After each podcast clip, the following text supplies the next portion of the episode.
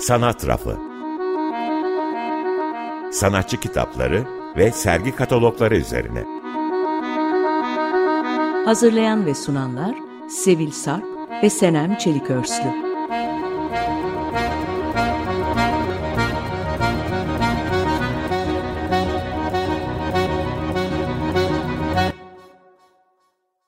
İyi akşamlar, ben Sevil. İyi akşamlar, ben de Sanem. Ee, Sanat Rafı'nın üçüncü bölümünde karşınızdayız. Geçen bölümümüzde Halet Enger'in İçerideki Yabancı isimli kitabını konuşmuştuk. Ee, bu akşam ise Hüseyin Bahri Alptekin'in Ben Bir Stüdyo Sanatçısı Değilim isimli monografisini konuşmaya çalışacağız. Ee, şunu söylemek istiyorum yalnız, stüdyo derken biraz zorlanıyorum. Sürçülisan edersek kusura bakmayın deyip seneme bırakıyorum sözü. E, kitap 2011'de Salt e, tarafından yayımlanıyor. E, Türkçe ve İngilizce olarak iki dilli basılıyor kitap. E, kitapta Alptekin'in kaleme aldığı yazılardan, kendisiyle yapılmış olan söyleşilerden ve Michel Foucault, Vasıf Kort'un, Michel Oren, Sabine Vogel, Tildat Zolgadar'ın metinlerinden oluşuyor. E, editörlüğünü Duygu Demir üstleniyor ve kendisinin de metinleri yer alıyor kitapta. Hem görseller hem de metinler açısından yoğun olan kitabın tasarımını Alp Tekin'i yakından tanıyan Vahit Tuna üstleniyor. Kitaptaki görsellerin çoğu da Alp Tekin'in arşivinden alınmış. Bu da belirtiliyor kitapta. Bu arada kitapta tek bir yazarın bütüncül bir anlatısıyla ilerlemiyoruz. Daha parçalar üzerinden ilerliyoruz. Hatta belki bir ilerleme demek bile yanlış olabilir. Şöyle diyebiliriz. E, Alp Tekin'in yapıtlarının fotoğrafları, yazıları ve onunla ilgili olan kesitlerden oluşuyor kitap. Daha dağınık hatta. Ee, bir de şöyle bir ekleme yapmak istiyorum kitapla ilgili. Alp Tekin'in yazdığı metinleri okurken sanki karşımda oturup bana anlatıyormuş gibi hissettim. Ee, öyle bir içten dili var kendisinin bence. Evet, e, Alp Tekin'in kitabı gerçekten nevi şahsına münhasır diyeyim ben de bu monografik eser evet. için. Şuradan diyeceğim. E, önceki iki buluşmamızda e, kitaptan yararlanarak bir biyografi anlatısı elimden geldiğince anlatmaya çalışmıştım. Bu arada biyografi severliğim çok belli oldu. E, hep ben anlatıyorum ama bu yerleşti. Ben de memnunum bundan. E, Alptekin'in biyografisini de yine Alptekince anlatmaya çalışacağım. E, 1957'de Ankara'da doğar. 2007 yılında İstanbul'da vefat eder bu arada Alptekin. E, sanatçı, yazar, öğretim görevlisi ve küratör e, Hüseyin Bahri Alptekin İstanbul ve Paris'te estetik, sanat felsefesi ve sosyoloji üzerine eğitim görür. E, Vasıf Kortun'un tabiriyle felsefeden dönme bir sanatçı Alptekin'in biyografisini ben şimdi e, kendi dilinden yani kendi yazdığım met metinden direkt okuyarak sizlere aktarmak istiyorum. Bence şahane bir biyografi olmuş böyle benim bunu okuyarak sizlere iletmem daha doğru olacak diyor ve başlıyorum. 1996 yılında yazmış bu metni. Şöyle söyler. Ben bir stüdyo sanatçısı değilim. Mekana özel çalışmalardan hoşlanırım. Kendimi hep sürgündeymiş gibi hissederim. Ben bir göçebe, kentli bir şamanım. Suça içgüdüsel yatkınlığımı ıslah etmek için sanat yaparım. Sanata inanırım, sanatçılardan nefret ederim. Ben güzel olanla adi ve kaba olanı ve bunların arasındaki ilişkiyi incelerim. Hiç olanı ciddi olana, ciddi olanı kiçe dönüştürmeye çalışırım. İhmal edilmiş zerafetten, spontan zevksizlikten ve titiz estetikten hoşlanırım. Ben kendimden geçmiş bir hedonistim. Anlatacak hikayelerim vardır, konuşmayı severim. Yaratırken çok acı çeker, iş bitince kendimi bomboş hissederim. Bitmiş işten ziyade üretim sürecini severim. Asıl iş, önceki işin izini, olayın sonrasını taşır. Ben basit, sıradan malzemelerle sanat yapmayı severim. Kömür, sabun, şeker gibi. Eserlerimin çoğu fotoğraflanamaz bir portfolyonun işlerimdeki ruhu ve gerilimi temsil edememesi bundandır. Uluslararası ortamlarda çalışmaya meraklıyım. Farklı kültürlerden, farklı meslek sahibi insanlar ve sanatçılarla işbirliği yapmayı severim. Sürekli depresyondayım. Son işlerime depresyondaki sanatçı, yaz depresyonundaki sanatçı adını vermem ve bir caz parçasına ilkbahar depresyonu adını affetmiş olmam bundandır. Başka şeylerin yanı sıra bir asit caz grubunun menajerliğini yaptım. 5. İstanbul Biyaneri için depresyondaki menajer adlı bir proje yapmak istiyorum. Depresyonun hayatı algılamanın ve kavramının bir başka yolu olduğuna inanıyorum. Depresyon yoluyla yeni bilinç hallerine ulaşabiliriz ve sadece sanat bunu deşifre edip neşe dolu bir algılamaya dönüştürebilir. Ee, böyle bir sanatçının manifestosu gibi geldi. Bunu da sanki en iyi onun metnini aynen okuyarak anlatabiliriz diye düşündük. O yüzden bu haftaki biyografimiz böyle ve bu kadar. Ee, ya Sevil'in okuduğu alıntıda e, Alptekin eserlerinin çoğunun fotoğraflanamadığını ve o yüzden işlerindeki ruhun ve gerilimin temsil edilemediğini söyledi. E, bu cümlelere sırtımı dayayarak kitapta sadece fotoğrafları üzerinden görebileceğim işlerini anlatmak yerine size kendisinin sanat ve sanatçılar hakkında düşündüklerinden, okumalarından bir kesit anlatmak isterim. Ve programın ilerleyen dakikalarında da bir projesine değineceğim. Ee, sanata inanan ve anlatacak çok hikayesi olan Alp Tekin'in seyahatle sanatçı arasında kurduğu bağ epey ilgimi çekti. Biraz bahsetmek istiyorum bu ilişkiden. İşi sebebiyle kendisi çok seyahat eden bir insan. Bunu belirteyim öncelikle. Ee, Avustralya'da katıldığı bir misafir sanatçı programı sırasında bir konuşma için yanlış havalimanında kayıp bagaj gibi seyahat eden sanatçı başlıklı bir yazı yazmış. Yazıda seyahat başlığı altında pek çok ayrı konuya değiniyor. Ee, aslında ayrı da denemez çünkü hepsi sanat ideolojisi altında yer, yerlere sahipler. Mesela sanat alanı içerisindeki süre gelmiş olan, tırnak içerisinde olan sistemi de eleştirmeden geçmiyor yazısında. E, ama zamanımız dar olduğu için ne yazık ki şimdi o kısma girmeden e, seyahat kısmına geri dönüyorum. E, önce seyahat ne demek Alptekin için ona bakalım. Sonra da seyahat ve sanatçı bağına geçeriz. Seyahat Alptekin için belirli bir kimyasal durum, hareket halinde düşünme ve kalıcı özgürlük anlamına geliyormuş. Hatta hareket halindeyken fikirlerin ait olduğu ve sabit olarak durduğu yere kıyasla çok daha hızlı şekillendiğini, geçmişin geride kaldığını, ileriye doğru gidildiğini, düşüncelerin daha yoğun bir şekilde geldiğini ve insanın vermeye alıştığı tepkilerden kurtulduğundan bahsediyor Alptekin metinde. Dahası da var. E, seyahatlerde zihin ile bedenin koptuğunu söylüyor. Tam burada sanatçıyla bağ kurabiliriz aslında. Çünkü kopan zihin ile beden arasındaki boşlukta e, sanatçının işlerinin özünü oluşturduğunu ve bu şekilde de ortaya çıkan işin de aslında e, içsel bir bilgiyi bir miktar görünür kıldığına değiniyor. E, üretim yaparken sanatçının sürekli seyahat, seyahat ettiğini söylüyor. Hatta şöyle diyor.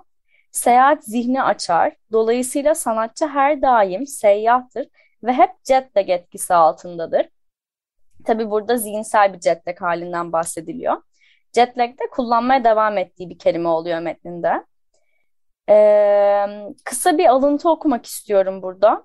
Seyahat ve sanatçının ilişkilenmesini bir de Alptekin'in kendi sözlerinden duyalım diye. Seyahat ve sanatçının kimyasal yapısı, seyahat gündelik yaşamdan ve alışkanlıklardan kaçıştır. Sanatçı sürekli kaçış halindedir. Seyahat etmek marjinal bir deneyimdir. Sanatçı kainatın gerçek merkezine uzanabilmek için sınırda bekler. Seyahat etmek, sanatçı olmanın ne olduğunun farkında olma halidir. Seyahat, sanatçının zihinle beden, ruhla fiziksel olan arasında gidip gelmesine yol açan, farklı algılama ve kavrayış düzlemleri dayatır. Tıpkı sanatçı gibi seyyah dışarıdan gelendir, yabancıdır. İkisi de yerel ve saklı mitolojileri yerlilerden daha iyi yakalayıp kavrar. İkisi de zihinsel olarak o anla meşguldür ve gerçekliğin anlık akışını, fragmanlarını yakalar. İkisi de ayrıntıları yeniden yapılandırıp o yerin mahiyetine yapısal olarak çözümlerler. Burada bitiyor alıntı. Ee, bu sürekli uzaklaşma halini ya seyahat üzerinden bu okumayı uzaklaşırken de aslında başka şeylere yakınlaşma halini daha farklı bilgileri bulmayı çok kıymetli buldum ben açıkçası. Ee, derken biz de uzaklaşalım buralardan istedim biraz ve bir, bir müzik arası verelim. e, bir yerlerden uzaklaşırken karşımıza korku, belirsizlik ve şüphe çıkabilir ve yönlendirilmek isteyebiliriz. E, kulak verelim. Samuel Organ'dan Guidance'ı dinliyoruz. Sanat tarafı devam ediyor Sevil ve Senem'le. Ee, Hüseyin Bahri Aktekin'in Ben Bir Stüdyo Sanatçısı Değilim adlı monografisi üzerine konuşmaya devam ediyoruz. Şimdi kitabın e, Başka Mekanlara Dair isimli bölümüyle devam ediyoruz. E, Foucault'un e, 67 tarihli e, konferansında yer alan konuşması bu. E, önemli bir metin. Belki bunu okuduktan ve konuştuktan sonra Alptekin'in işlerini bu gözle, buradan yorumlayıp belki bir anlamlandırma yaşayabiliriz. Çünkü bu metni aynı zamanda Alptekin'in e, Heteropya, e, Heterotopya ismini verdiği e, kolajları ve e, enstalasyonları da fotoğraflarla eşlik ediyor. E, belki belki böyle daha bir anlayacağız Alptekin'i. Şimdi Foucault'un bu e, efsane metni heterotopya adını verdiği e, bir kavramı anlatır. Bir mekan kavrayışını anlatır. Bu mekan ötekiliğin yaşam yeridir. Ve ancak kendisinden başka yerlerle kurduğu ilişkilerin farklılığıyla varlık bulabilir. Yani toplumsal normların dayatımların dayatımlarından ayrışanların e, ait oldukları bu yerin daha kolay anlaşılması için diğer mekanların durum saptar ve bu noktada Ütopya'dan söz eder. E, Ütopya'yı anlatıp arkasından bu ürettiği heterotopyayı açıklayacaktır Foucault. E, Ütopya haliyle uygulanma imkanı bulamayan, yani idealize mekanlardır. Heterotopya, heterotopya ise tarihin her aşamasında bütün uygarlıkları kapsayacak şekilde var olan yerleri anlatır. Diyeceğim, e, burada şunu da belirtmek istiyorum. Sürekli sürçüyor dilim, kusura bakmayın. E, terminoloji bayağı bazen zorlayıcı. Stüdyo ve heterotopya kısmında bunu da dile getirmek isterim. Tekrar ciddiyete dönüyorum.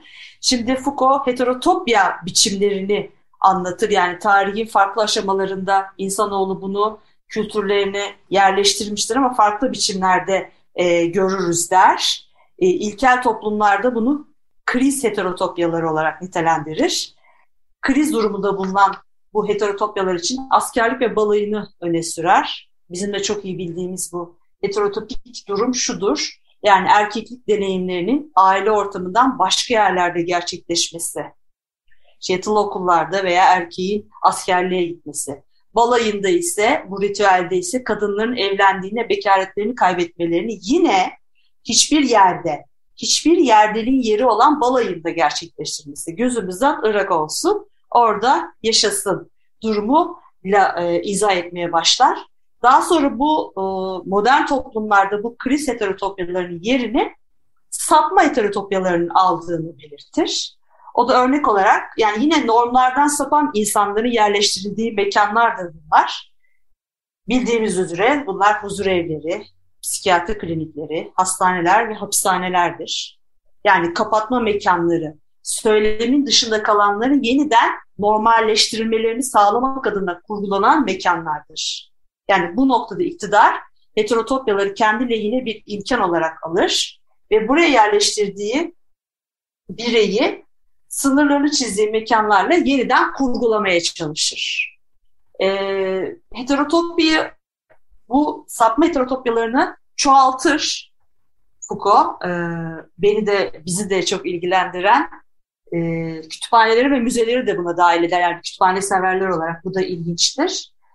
Çünkü e, kütüphaneler ve müzelerde zamanı yığmaya ve kendi zirvesini aşmaya devam ettiği heterotopya, heterotopyalardır. Yani 17. yüzyılda yüzyılın sonuna kadar müzeler ve kütüphaneler kişisel bir tercih tercihken e, şimdi ise her şeyi biriktirme fikri, bir tür genel arşiv oluşturma fikri, kımıldayamayacak bir yerde zamanı bir tür kalıcı ve sonsuz birikimini örgütleme projesidir. Yani tüm bunlar bizim modernliğimize aittir. Müze ve kütüphanede 19. yüzyıl Batı kültürüne özgü heterotopyalardır der. Yani birden fazla zamanı siz bu mekanlar içerisinde yaşayabilirsiniz. Ee, bir de ayrıca heterotopik mekanı örnek bir yer daha verir. Bu beni benim bana çok ilginç gelir. Gemi. Şimdi yani Senem de anlatacak da bu gemi kısmı gerçekten enteresan. Şöyle söyler gemi için. Kendi üzerine kapalı ve aynı zaman denizin sonsuzluğuna terk edilmiş. Ve bahçelerinde gizli en değerli hazineler uğruna limandan limana, bir rotadan diğerine, kolonilere kadar giden, kendi başına mevcut yüzen bir mekan parçası, yersiz bir yer olduğu düşünülürse diyor geminin, 16. yüzyıldan günümüze niçin sadece iktisadi gelişmenin en büyük aracı değil de aynı zamanda en büyük hayal gücü rezervi olduğu da konuşulmaz der Foucault. Ve şöyle söyler, gemi mükemmel bir heterotopyadır ama der ki gemisiz uygarlıklar da düşler kurar. Maceranın yerini casusluk, korsanların yerini de elbette polis alır der. Nacizane böyle aktarmaya çalıştım. Çok derinlikli e, bir metin aslında bu. Çünkü sanatçımız da felsefe kökenli. E, kitapta bunu okurken çok hissediyorsunuz.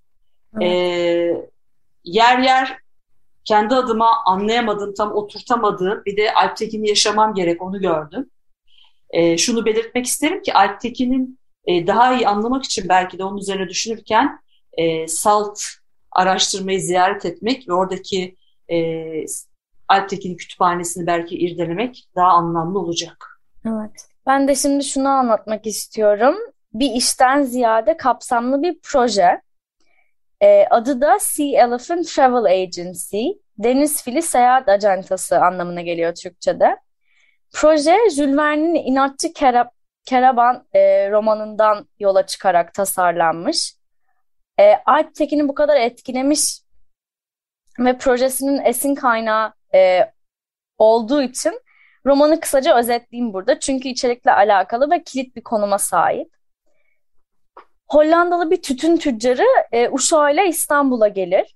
E, İstanbul'da tütün tüccarının arkadaşı olan İstanbullu tüccar e, Kereban'la buluşurlar. Kereban'ın Üsküdar'daki konağına yemeğe gitmeye karar verirler. O gün de e, Boğaz'da karşıdan karşıya geçen tekneler için yeni bir vergi konulmuştur. İstanbullu Kereban da inat eder ve bu vergiyi ödememe konusunda karar verir. E, bunun için de Üsküdar'a Kırım ve Kafkasya üzerinden dolaşarak gitmeye karar verir.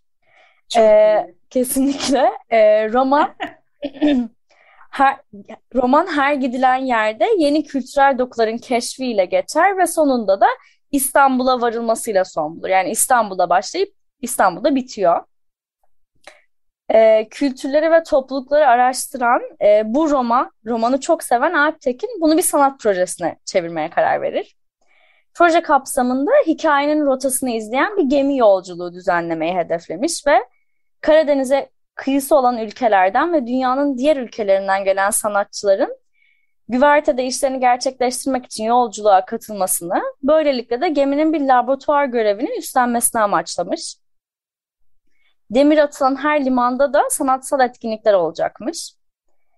E, geminin sanatçılar, küratörler, yazarlar, müzisyenler ve bilim insanlarının katılımıyla topluluklar arasındaki mevcut kutupları yansıtmasıyla da e, aslında bahsedilen coğrafyaların sanat üzerinden çağdaş bir haritasını çıkartmayı hedeflediği söylenebilir.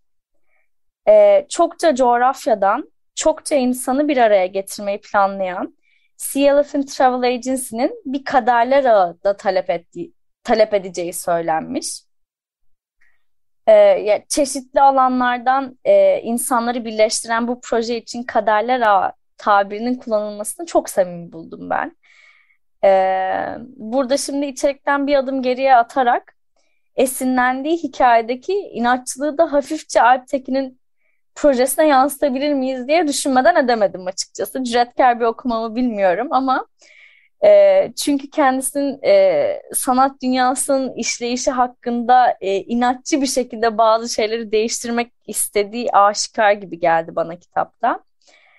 E, ve üzücüdür ki proje Alptekin tarafından gerçekleştirilememiş. Kitapta Evrim Altuğ ile röportajı sırasında projenin ondan çalındığından bahsediyor. Ve ne yazık ki konu hakkında daha fazla detaya sahip değilim diyerek böyle gizemli bir şekilde bitiriyorum burada. Evet, çok gizemli oldu. Evet. Ee, ben de o zaman Gizem'i şöyle bağlıyorum. Sanatçıya dair daha fazla okuma yapmak isteyen ya da bu kitabı karıştırmak isteyen e, meraklı okuyucular için kitap bir Arter Kütüphanesi'nden erişilebilir. İki Salt'tan şöyle vefat ettikten sonra eşi e, Alptekin'in kütüphanesini Salt'a bağışlamış ve e, ona ait bazı ufak tefek objeler de dahil. Aslında belki e, Salt'ta gidip görüp karıştırmak bayağı e, anlaşılır olabilir diyorum. Ve programımızı yine bitiriyoruz. Çabucak geçti sanki yine. Evet. O zaman iyi akşamlar. İyi akşamlar.